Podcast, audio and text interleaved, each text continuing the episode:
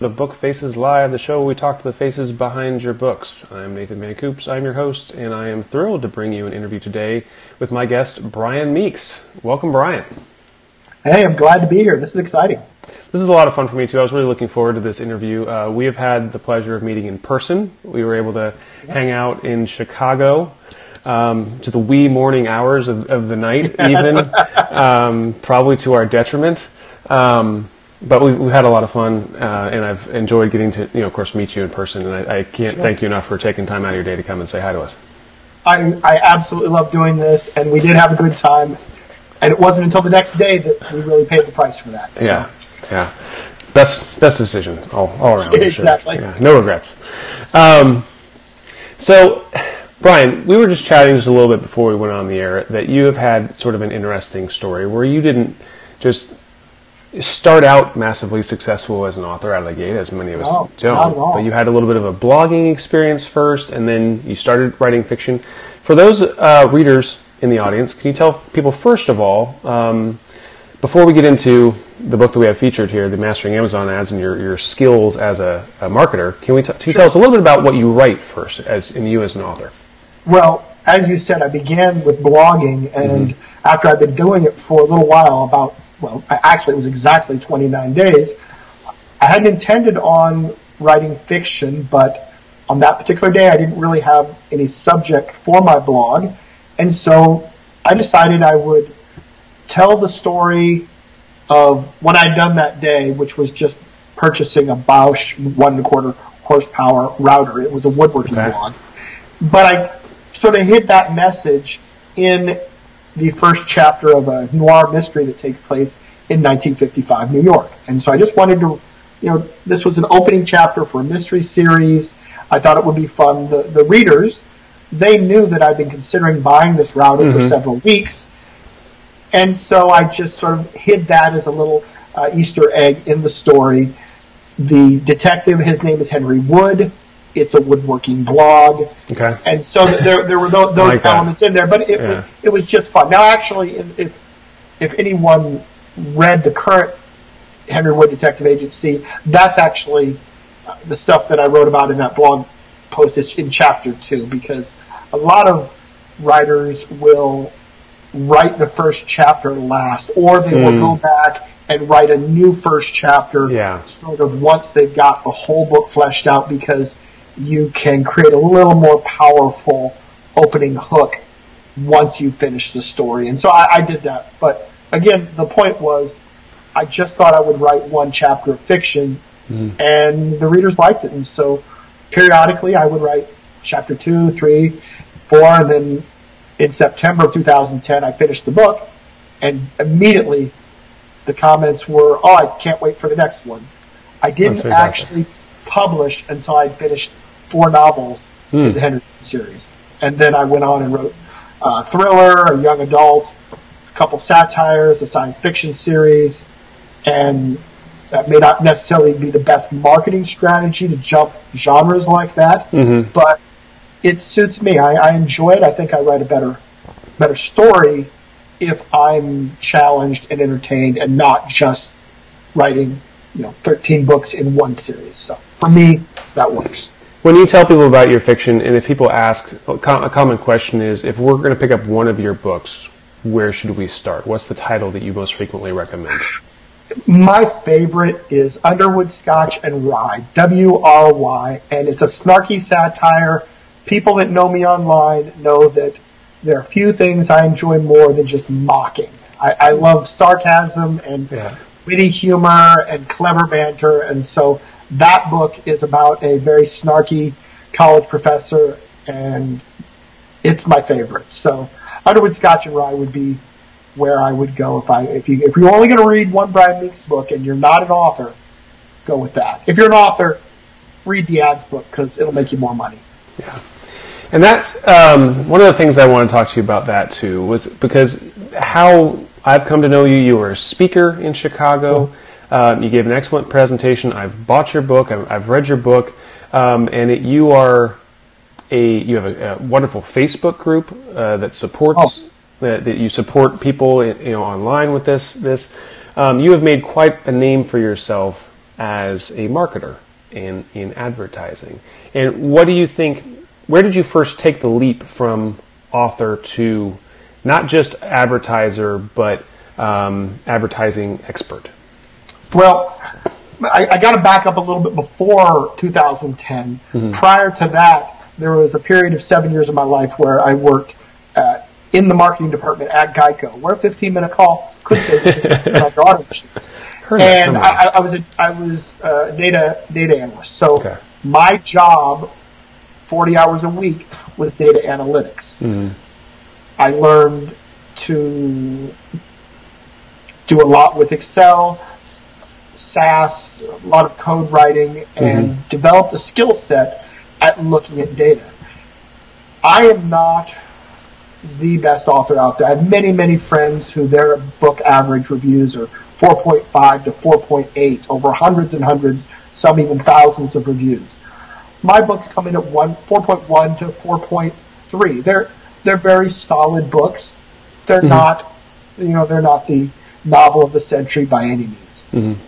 But what I have that most authors don't is a background in taking data and then making changes that will get me more sales. Mm-hmm. I've researched description, conversion rate, using copywriting.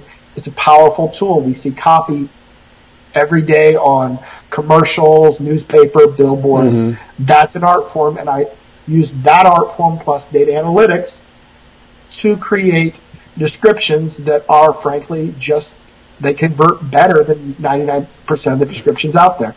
And so taking the analytics and then combining that with Amazon ads, which provides a lot of data that if one learns some analytic basics, combining those things allowed me to, uh, I mean, with, with approximately I spend about, I spent about $50,000 on ads over the last three plus years mm-hmm. and have generated north of 200,000 in sales. Mm-hmm. Prior yeah. to doing that, I, I, just didn't have much in sales because uh, there, there wasn't the, the mechanism, the AMS ads didn't exist mm-hmm. for me to do. And you, have obviously had an excellent track record, and you know personally, and I think any author would say, okay, well, here's what he's able to do. He's admitting that these are average books. This is not, you know, a one-off bestseller that has some, you know, something that isn't do- replicable. It's not. It's not the Martian. right. So, but I think that's a wonderful starting place. It's a wonderful baseline to say, okay, well, if you can write a, a solid book that's you know among the average of its peers, and say, okay, what can I then do with this? I think that you set a really reasonable bar for people to say, yeah, I think I can do that, and then. Brian, you can help me get to this level. And obviously, because you've achieved this level, I think that's an excellent place to come at from a marketer's you, you mentioned the group. There's uh, we just passed around 5,500 people in the group, and I've not mm-hmm. talked with all of them. But when the group was started back February 24th of last year, it started with 20 people, then 50, then 100, and mm-hmm. through the first thousand people, I quite literally interacted with almost all of them, and I can tell you that in the two or three thousand of the group members that I've had some sort of interaction with over that time I can only remember one one single person who I just think didn't have a high enough quality. Well, actually, the reviews were good. Mm. Their cover was just so horrific, mm. and they didn't believe me. Everybody else, I, I, believe, could make. Now, does that mean that one will make it? No, absolutely not, because right. the deal is and I, in chapter four, I talk about this setting expectations. This is the biggest hurdle I have when working with authors is getting them beyond the idea of the easy button. Mm-hmm. Yeah. It, it, somebody listening to this can, if they chose to buy my book, that would be lovely. If they read it, I always suggest read it once through that before writing any ads, then mm-hmm. go back and read it through more slowly because mm-hmm. I, there are many, many people in the group that have gone from a few hundred dollars to ten thousand, but a hundred percent of those people have read my book two, three, four times, and this will scare some people. There is math. now, it, it, it's fifth grade level math. It's not hard yeah. stuff, but some people turn their minds off at the moment they hear the M word. Mm-hmm. The people that have succeeded, many of them were math phobes, Mhm. probably 80%, but they got through it. They went through the book a slow time. They did the math. They forced themselves. If they had to ask a 10 or 11 year old in their house how to do it, they, you know, they, they, they did that. And then they saw it wasn't so bad. And there's usually a point where it clicks, where it's like, you know what? That's not really unreasonable. And once that happens, the voice in their head that's telling them you can't do math turns off, and and they just go it goes through the roof. But that's a lot of people aren't willing to to to go you know make that extra step of of, mm-hmm. of doing the math and going through it slowly and knowing that if you start today, it might take six months, it might take a year. I literally got a message two hours ago from a woman that joined the group about nine months ago, and she sent me a thank you today saying that after nine months, she's finally got it. She's having her best month. She's profitable, and she's so excited. But her it, it took her a long time Yeah. to get over some of those things. And Yeah. so that's hard. Definitely not an easy button for sure. Um, one of the things I want to take a, a quick moment. Uh, there's quite a few people watching, and I wanted to uh, let people know if you have questions for Brian, feel free to um, go ahead and post those in the comments. Or if you are if you're watching live, we'll try to get to those live. There's usually a little bit of a delay, um, but, but we'll try to get to them while we can, while the show is airing. If you are watching the replay, uh, please ask your questions anyway because we will be able to uh, come back on and answer questions in the comments. And Brian has, has generously agreed Yeah. to do that. So, uh, I love doing that. yeah. So if you have questions, who are watching, feel free to, to, to post up um, you know your questions and comments, and we'll also be sharing some links later to, to some of maybe to your group and um, possibly to uh, your books as well for, for people. So. Sure, sounds great. So, Brian, um, what are the things that, that you have focused on? You have focused your attention as part of your overall, you know, ads strategy. You have now sort of focused down on Amazon. Could you give us a, just a couple, um, you know, minutes on maybe just why Amazon? Why has this been the one that you have devoted so much of your, your time and your passion and your energy to? Well, quite simply, mm-hmm. it's it was a market that was underserved. Mm-hmm. We all know Mark Dawson. He does mm-hmm. a great job with Facebook ads. Michael Cooper's book on Facebook ads is fantastic. There wasn't anyone addressing Amazon ads, and and they're different. If you come from Facebook ads, you may have to forget some of the assumptions that you're used to making in order for your Facebook ads to be successful because the Amazon system's a little bit different. Mm-hmm. And frankly, the reason I wrote the book was because back in January of last year, in the 20 books to 50k group, people were asking questions about Amazon ads. And I knew the answers because I had been doing them for several years. I had mountains of data at that point. I was around 90 million impressions, 500,000 clicks, and so I really knew the answers to mo- really all their questions. Mm-hmm. So I kept answering them. Yeah. And somebody would say, "Well, when are you going to write a book?" Mm-hmm. And after about five weeks of that, where I was spending an hour or two a day because it's really cool knowing the answers, and I enjoyed it. yeah. I just decided, you know what, I'm going to write this book, and I did it, and I created this group, and I even even the group was a way for me to do research. Mm-hmm. Everybody that joined the group, one of the requirements is that you buy the book, and that's mm-hmm. it costs ten bucks, nine ninety nine. Mm-hmm. I want people to not ask the basic questions because you know that's that takes a lot of time to answer. And they all agreed that they could join my beta and read the book ahead of time. But when I launched, they would buy it and buy it the way I asked. And the reason it was the way I asked is that I wanted to study whether there was a difference between a 99 cent book and a 999 book on influencing the rankings if they both had the same number of sales. 169 people volunteered to also spend the extra 99 cents so I could test that theory. And I proved that there is zero weighting of the av- of the price of the book in Amazon's ranking algorithm. And, and, and it was, it was something in research I've been wanting to do but I was able to do it in a controlled way Yeah. because I had a group of people that were willing to help me out. And so, and I did some, uh, I did some research on keywords that was fantastic. I did research on also bots, and I mean, those, I can spend hours talking about the research. Of course, yeah. But but but the point is that that was all the focus stemmed from just that being my area of expertise and me wanting to help people out.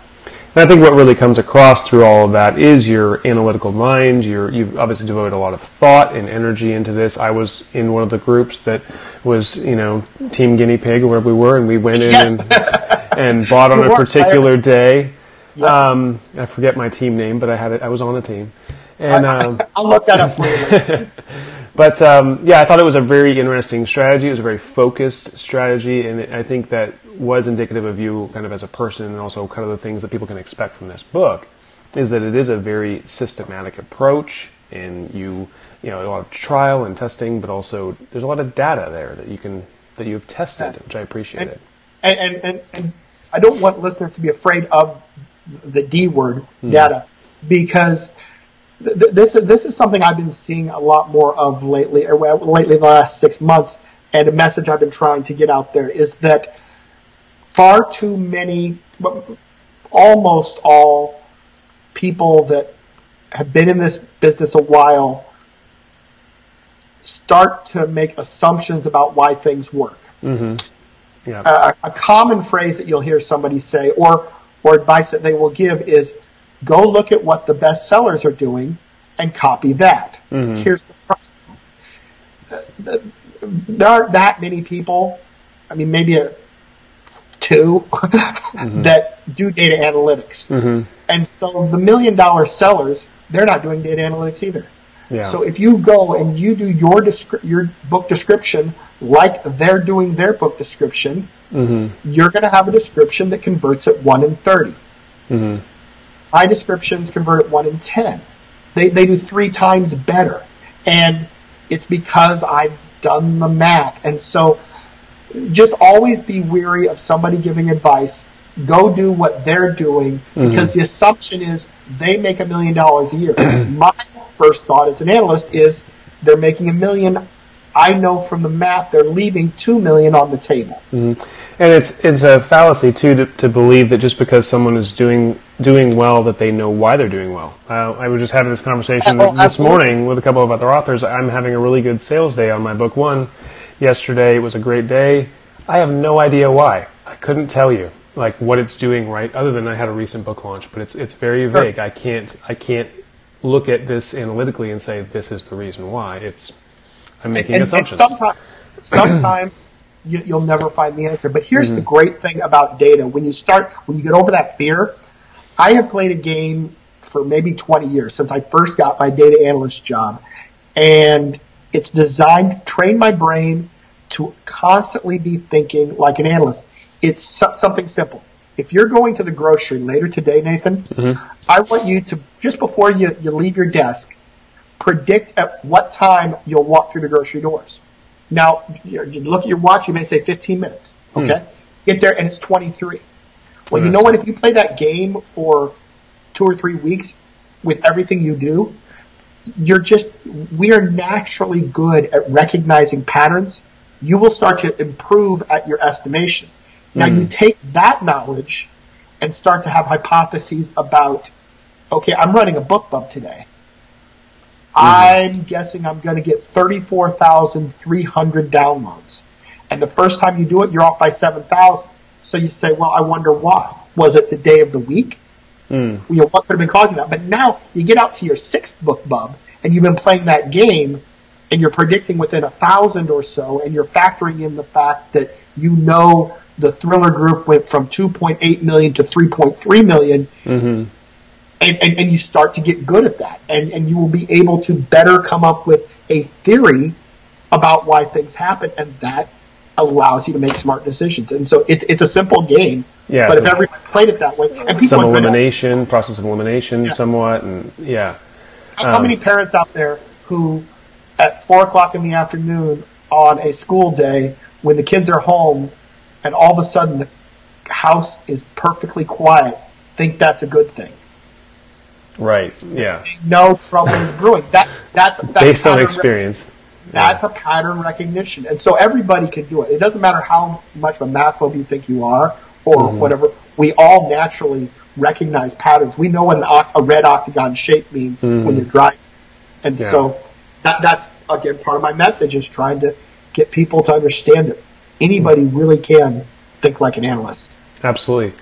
Um, I'd like to invite everyone who's watching. I said, we've got a lot of people watching. I haven't seen any comments pop up. I want to make sure that that's not an issue on our end. If you are just watching and enjoying uh, Brian's conversation, just maybe just say hello and, and let me know that you're watching so that I can see that the comments are at least working. Um, Sure, that way we're not leaving anybody out. Um, but yeah, Brian. So obviously we have a we have a relatively short format episode. We don't aren't able to cover um, in depth what you do Sure. in mastering Amazon ads. Like I said, it can Yeah. take nine months to, to get through that and make Absolutely. it successful. But could you talk a little bit about your general philosophy um, when it comes to? Do you have a, a more Yes. broad strategy when it comes to marketing in general, and then Amazon ads specifically? Oh, absolutely. And it, it goes to, to testing. So the, the nature of bids, this is something that has changed. Unfortunately, the bids have gone up since I launched the book.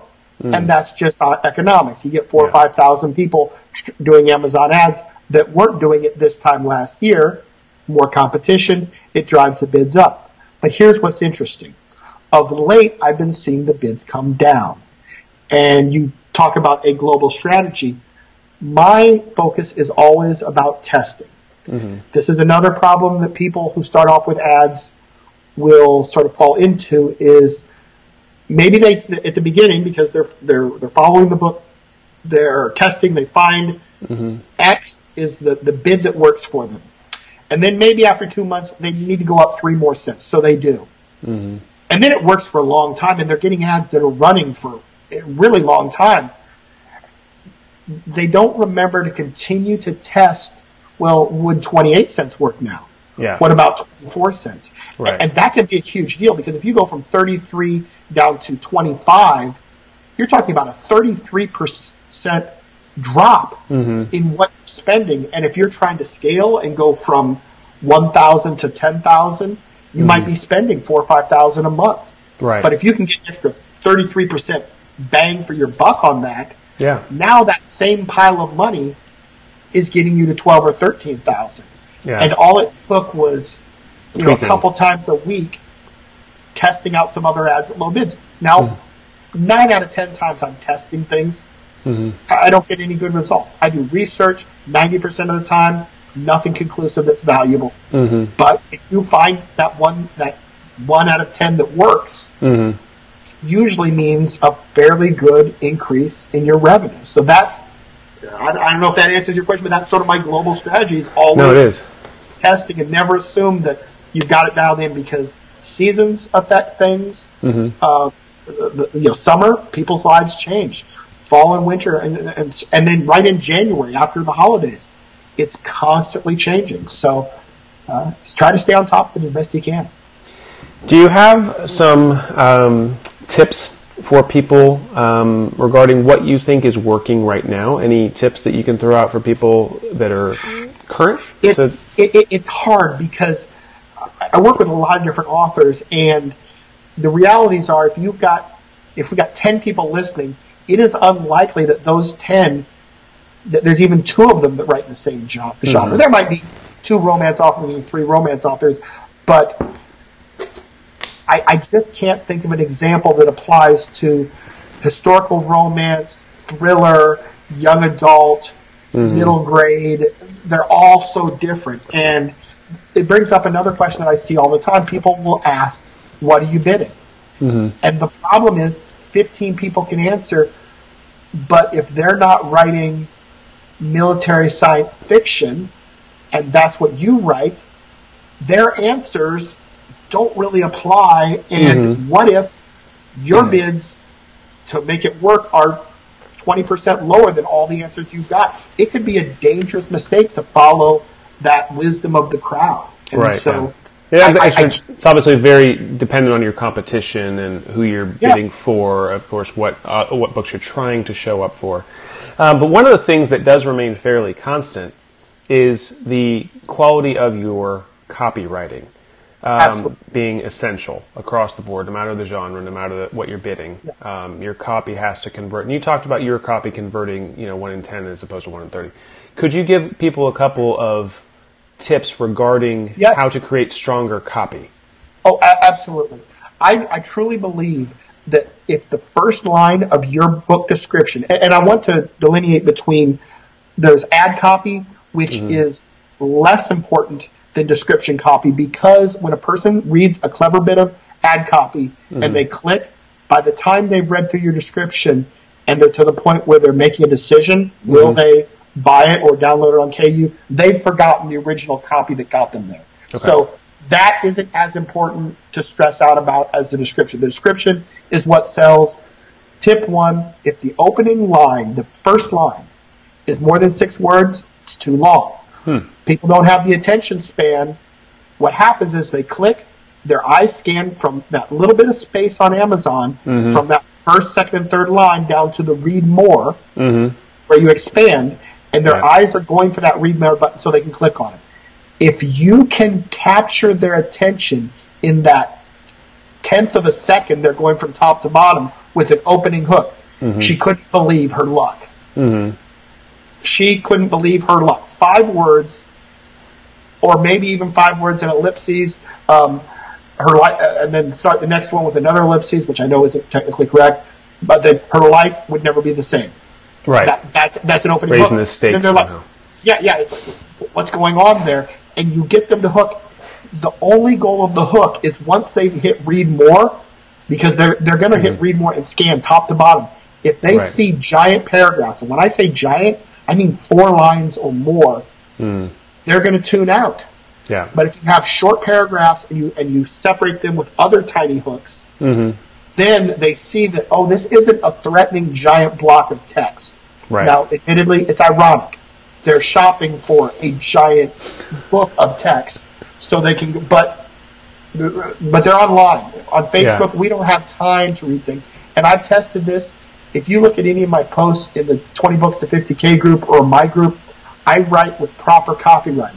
I mm-hmm. always answer questions with hooks, short paragraphs. I separate them with blank lines. The mm-hmm. formatting is as important as the copy.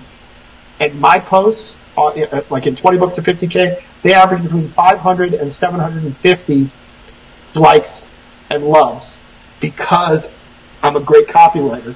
And mm-hmm. When I answer somebody's question within another post, if I get a 100 likes and 30 or 40 responses, this is something people can do. You can practice your copywriting when you're commenting on your friend's new puppy. Okay. Yeah, that's a great tip. Right now, I do it. And, and to add a blank line, hold down shift and hit enter twice. Mm-hmm. And you will notice that those comments you used to make that got two likes and a love, one of them from the original poster, are now getting 10, 12, 15 interactions. And if that doesn't tell you the value of learning copywriting, well, it should, because that will change, that will change everything. Yeah. We're living in a digital age and a digital landscape, and some of these little minute details of adding a space, knowing how to shift down to the next line on a Facebook comment.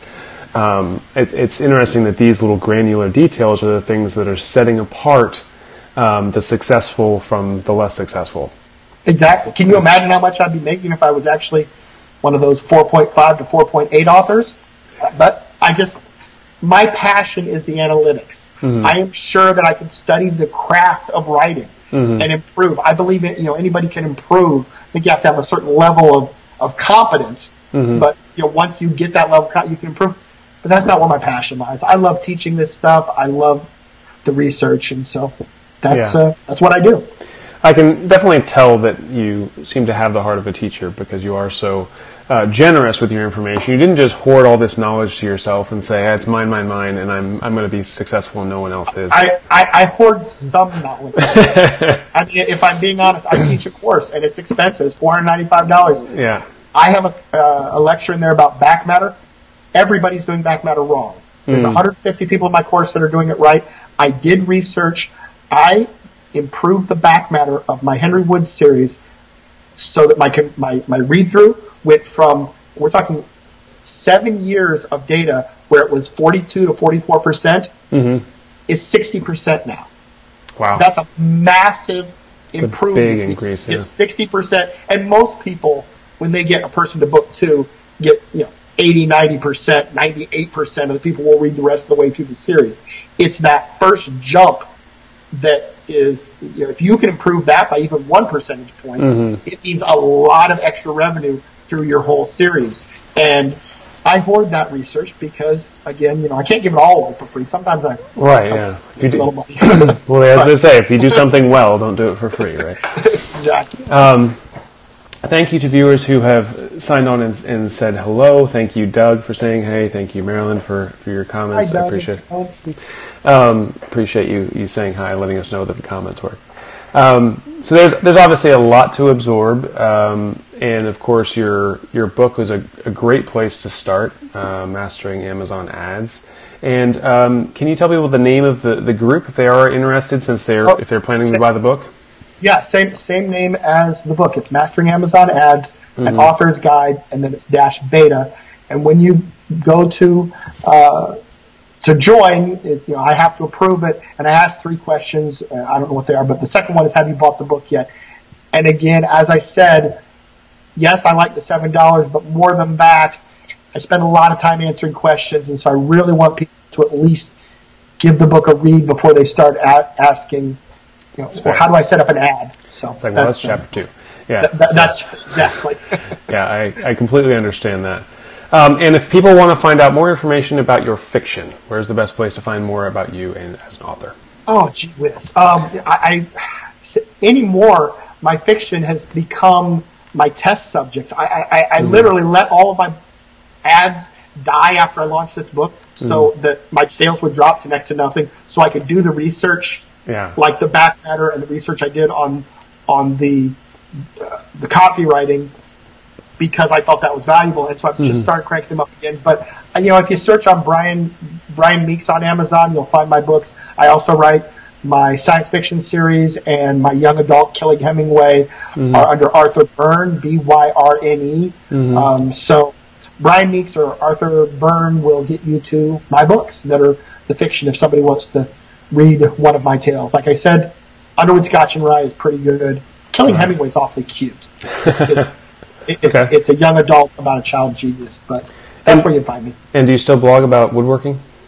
Nope, haven't done that. I Not in a while. stopped blogging on April 26th, uh, 2016. And, Hmm. and but on that day, the last day I wrote the blog post, I had written every day from January 2nd, 2010 through April 26th, or I'm sorry, March 26th, 2016. So Wow. I had a pretty long streak.